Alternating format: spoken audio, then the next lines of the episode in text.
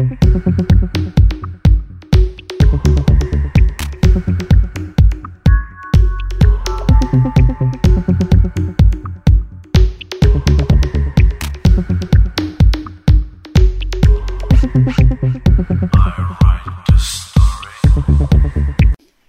Ahoj všem, tohle je Frekvence 101 a ne první český podcast o Tajvanu. Dneska máme zase sobotu už 4. března 2023, takže s dalším týdnem nový díl zajímavostí z Tajvanu a bude to asi předposlední díl před eh, plánovanou pracovně dovolenkovou pauzou, kdy zase se vydám na ostro sbírat zážitky, které vám snad tam budu moci potom přetlumočit tady na tomhle kanále, ale, ale uvidíme, jak to celé dopadne. Takže každopádně dneska nový díl uh, bude o Verlibách, protože Verliby a Tajvan to je taky zajímavá historie a každopádně moc díky, že posloucháte, díky za případné sdílení tohle podcastu všem, které by mohl zajímat a nebo mi dejte vědět, jaká témata byste tady chtěli mít v budoucnu. A uh, pojďme na to dnešní téma, protože Verliby Taiwan, eh, jak jsem říkal, dlouhá, zajímavá historie, eh, celkem eh, i někdy krutá, dneska velmi doufejme míru milovná, ale vždycky to bylo takové sepětí, protože Tajvan, že jo, v té jihovýchodně nebo jihovýchodní části Asie v Pacifiku, to znamená okolo Tajvanu vždycky prostě žili ve volné přírodě, vedli by delfíni a v symbioze s přírodou. Tajvanci na rozdíl od Japonců tedy uh, verly by původně nelovili a neměli k ním žádný vztah nějaký, že by uh, s tím, jak prostě tajvanské rybářství vzkvétalo po jako dlouhá léta a dneska také, tak uh, verlibý maso pro Tajvance uh, není nějakou komoditou, která by byla zajímavá. Ale zlom nastává právě v,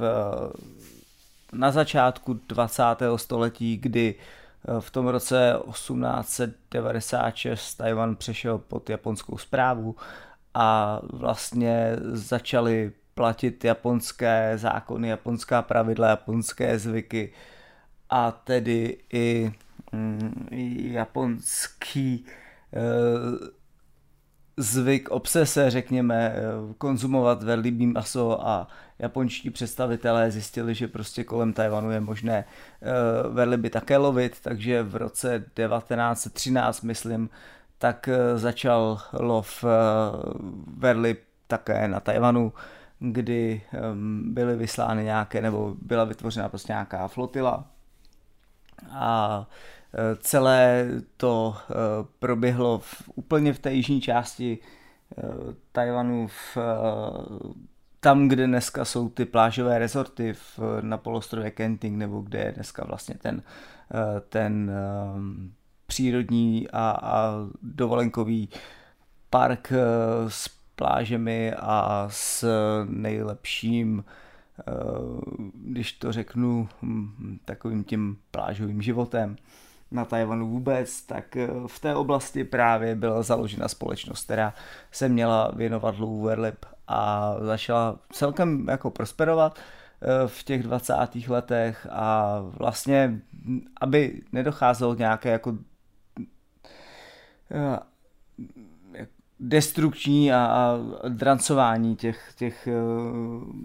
oceánských vod a aby prostě těch verlip nebylo uloveno moc, tak myslím, že v tenkrát pouze, myslím, dvě nebo tři lodi dostali tu licenci, ale stejně pro, ty, eh, pro ten japonský trh to eh, stačilo a Japonci si tím vykrývali nějakou svoji poptávku. Tajvanci velmi maso, jak jsem říkal, nekonzumovali, takže to všechno právě šlo do Japonska. Eh, tahle ta praxe skončila v, ve 40. letech, ve 43. myslím, kdy celý celou tuhle věc eh, přerušili boje právě v té oblasti druhá světová válka a eh, nebyla šance provozovat na ten biznis dál z důvodu toho, že tam po sobě lidi stříleli. No a v 50. letech potom, když už Tajvan přešel pod nadvládu Čangajška a Kuomintangu a vlastně začal nějakým způsobem fungovat odděleně od pevninské Číny, tak jak už jsme si tady řekli kolikrát, tak uh, ironicky, kdy v těch, uh, v těch 40. letech bojovali Japonci proti Číňanům, tak následně Čangajškova vláda začala nebo místní společnosti začaly vyjednávat s japonskými společnostmi o obnově téhle aktivity a o znovu obnovení toho biznisu eh, s lovem verlip a prodáváním jeho, eh, jeho produktů do eh, japonských obchodů. A tohle se v nějakém 53. 54. domluvilo, vznikla tajvanská společnost, která prostě začala vysílat na moře své lodě a verliby lovit. Tajvanská tehdejší vláda tohle aktivitu povolila, i když těch licencí jako nevydávala moc, ale eh, pořád to bylo legální. A během těch desítek let tam prostě probíhaly určité vzestupy pády toho biznesu, protože samozřejmě které roky se podařilo ulovit pouze jednotky kusů, takže ty společnosti nebo ta společnost stála před rozhodnutím, jestli to má smysl, pak zase přišla nějaká jako pro ně lepší léta, kdy uh, množství úlovků šlo až do stovek ročně a e, ten obchod e, celkem v těch 70. letech zkvétal s tím, že v 70. a na začátku 80. let přichází velký mezinárodní tlak a Tajvan mm, v té době byl bohužel vyloučen ze všech mezinárodních organizací, čili že vlastně byl vyloučen i z té světové velibářské organizace, či jak se tohle to jmenuje, a nebyl přítomen všem těm jednáním, která vlastně vedla k celosvětovému zákazu a tlaku vlastně na zákaz slovu verlib. A nebo aspoň na to omezení, které dneska mají, myslím, vy, vy, vyjednané Japonci a tak, ale do toho, do té problematiky se fakt pouštět nechci, protože to nemám úplně nastudované, tak abych to tady mohl veřejně prezentovat. Ale prostě dochází k tomu, že světové společenství vyvíjí, a zejména Spojené státy vyvíjí prostě enormní tlak na Tajvan, aby lov verlip úplně zakázal, aby tuhle tu aktivitu neprovozovali. A dokonce se tam prostě snažili Spojené státy nějakým způsobem i eh, když to řeknu tajně, ovlivňovat eh, Jižní Koreu a, a obvinili Tajvan z pašování Eh, velibých produktů přes Jižní Koreu do Japonska. Tam prostě byl i nějaký takovýhle nepřímý nátlak, který eh, nakonec ústil v to a teď otázka, už jako je to eh, nějaké roky a, a s moc, moc nějakých relevantních zdrojů k tomu není, jestli tehdejší tajvanská vláda se rozhodla právě pod tím mezinárodním nátlakem, anebo jestli si řekli, že opravdu uh, už jim to za to nestojí a že te, i ty výnosy z toho biznesu jsou prostě uh, nižší než uh, ta mezinárodní reputace, anebo jestli chtěli, aby se nějakým krokem prostě začlenili do toho mezinárodního společenství, i když eh, je toho společenství jakoby oficiálně nepřijímá. Takže v 81. tu, tu celou aktivitu eh, lovu velip eh, zákonem zakázali a od té doby prostě je na Tajvanu lov velip ilegální. Takže tahle ta kapitola je, je prostě v, historicky na Tajvanu už, už eh, daná a eh, je spíš vázaná na tu, na tu eh, sounáležitost s Japonskem a s tím, že Japonci jsou prostě milovníci velibýho masa a že tam že tam ty produkty prostě šly na odbyt, tak logicky, dokud to bylo legální, tak Tajvanci se snažili z toho nějakým způsobem profitovat, pokud tu možnost měli. Ale v, tom 8, nebo v těch 80. letech po tom zákazu tak vlastně eh, přichází nová éra a nová éra je, že se zakládají společnosti, které právě zaprvé s rozvojem turismu, s rozvojem toho, jak se Tajvan otevírá světu, s rozvojem nějakého uh, demokratického směřování Tajvanu, že jo, tak se prostě uh, v, rozvíjí společnosti, které, které uh, spíše profitují nebo začínají profitovat z toho, že Eh, vedle by nezabíjejí, ale eh, že vozí nejprve tedy místní lidi, pak i turisty na pozorování velib a je to jedna z eh, zajímavých atrakcí, která prostě, kterou můžete na Tajvanu zažít. Takže je, existuje prostě velké turistické odvětví pozorování velib a delfínů, které když na Tajvanu jste nějaký čas, tak určitě zažít můžete. Pouze je to omezeno, nebo respektive je to, je to sezónní záležitost, protože eh, vedli by se v určitých měsících, zejména přes tu zimu a začátek jara, eh, neobjevují, spíše je možné vidět eh, v těch, a teď zase nevím, jestli na jihu to tak není, jestli prostě protože na jihu to počasí a to moře je samozřejmě teplejší než, než na severu Tajvanu. Eh, my jsme měli takovou historku, že jsme právě byli před několika lety eh, zrovna v oblasti, kde se dají verliby eh, na tom severovýchodním pobřeží pozorovat. Takže a byl to konec dubna, měli jsme celkem jako velkou šanci, že by se nám mohlo podařit Eh, nějakou vellibu spatřit. Já jsem se na to těšil, protože kromě delfínů v, Řecka, v Řecku jsem vellibu nikdy neviděl. A měl to být takový jako zážitek vyvrcholení celé té dovolené, ale jako už eh, ve většině případů, kdy se na věci těšíte,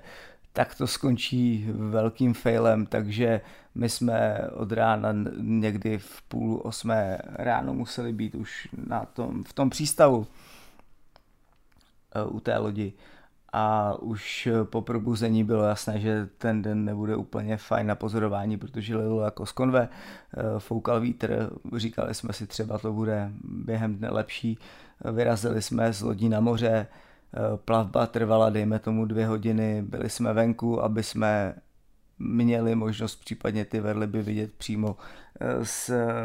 jakoby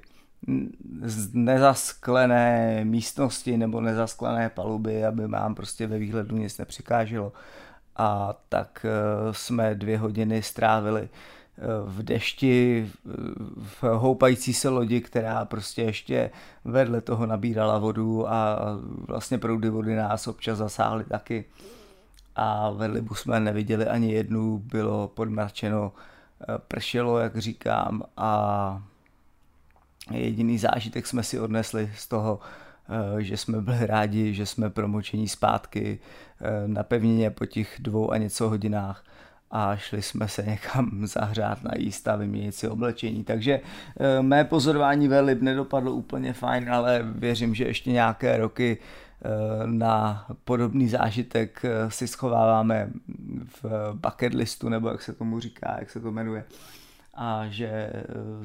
si jednou eh, na Tajvanu nějakou vedlibu eh, v, ve volné přírodě uvidím. A jenom ještě poslední dobytek, který se stavuje k vedlibám, protože myslím si, že je fajn to, to zakončit nějakou takovou trilogii e, svého zážitku historie a ještě větší historie, tak v roce 2022 to znamená, loni našel tým archeologů na Tajvanu eh, starou kostru nebo zbytek kostry zachovaný ze 70% eh, vedliby, která se datuje nebo určili, že, že tam prostě někde na pobřeží zahynula před 85 eh, tisíci lety. A je to asi jeden z dvou největších archeologických objevů na Tajvanu, který eh, takhle eh, v posledních letech proběhl a dává nahlížet do toho asi jak eh, jací živočichové v té době v té oblasti žili a že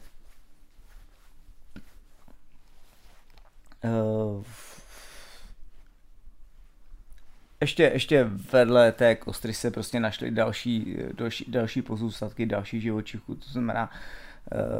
je, je vidět, že i archeologie a náhled do velké, velké historie eh, na Tajvanu eh, zbuzuje pořád ještě zajímavé, zajímavé poznatky a tahle ta oblast je pro vědce z celého světa taky velký, velký inspirativní a Eh, přináší, přináší nové poznatky do vědy o starověku. Takže tím jsem chtěl dneska skončit a říct vám, že pokud budete mít šanci na Tajvan jet, tak kromě eh, nočních trhů, pláží, hor vysokých a nebo, nebo e, rychlovlaků a technologií, tak se jeden den můžete e, vydat i na prohlídku vedli v živé přírodě a že když budete mít víc štěstí než já, takže třeba nějaké vedleby uvidíte. Takže dneska všechno, každopádně moc díky, že jste doposlouchali až sem a u příštího dílu se zase uslyšíme, kdybyste se chtěli učit čínsky nebo japonsky, tak jazyková škola mojí manželky www.taiwang.cz a mějte se fajn a příště zase naslyšenou.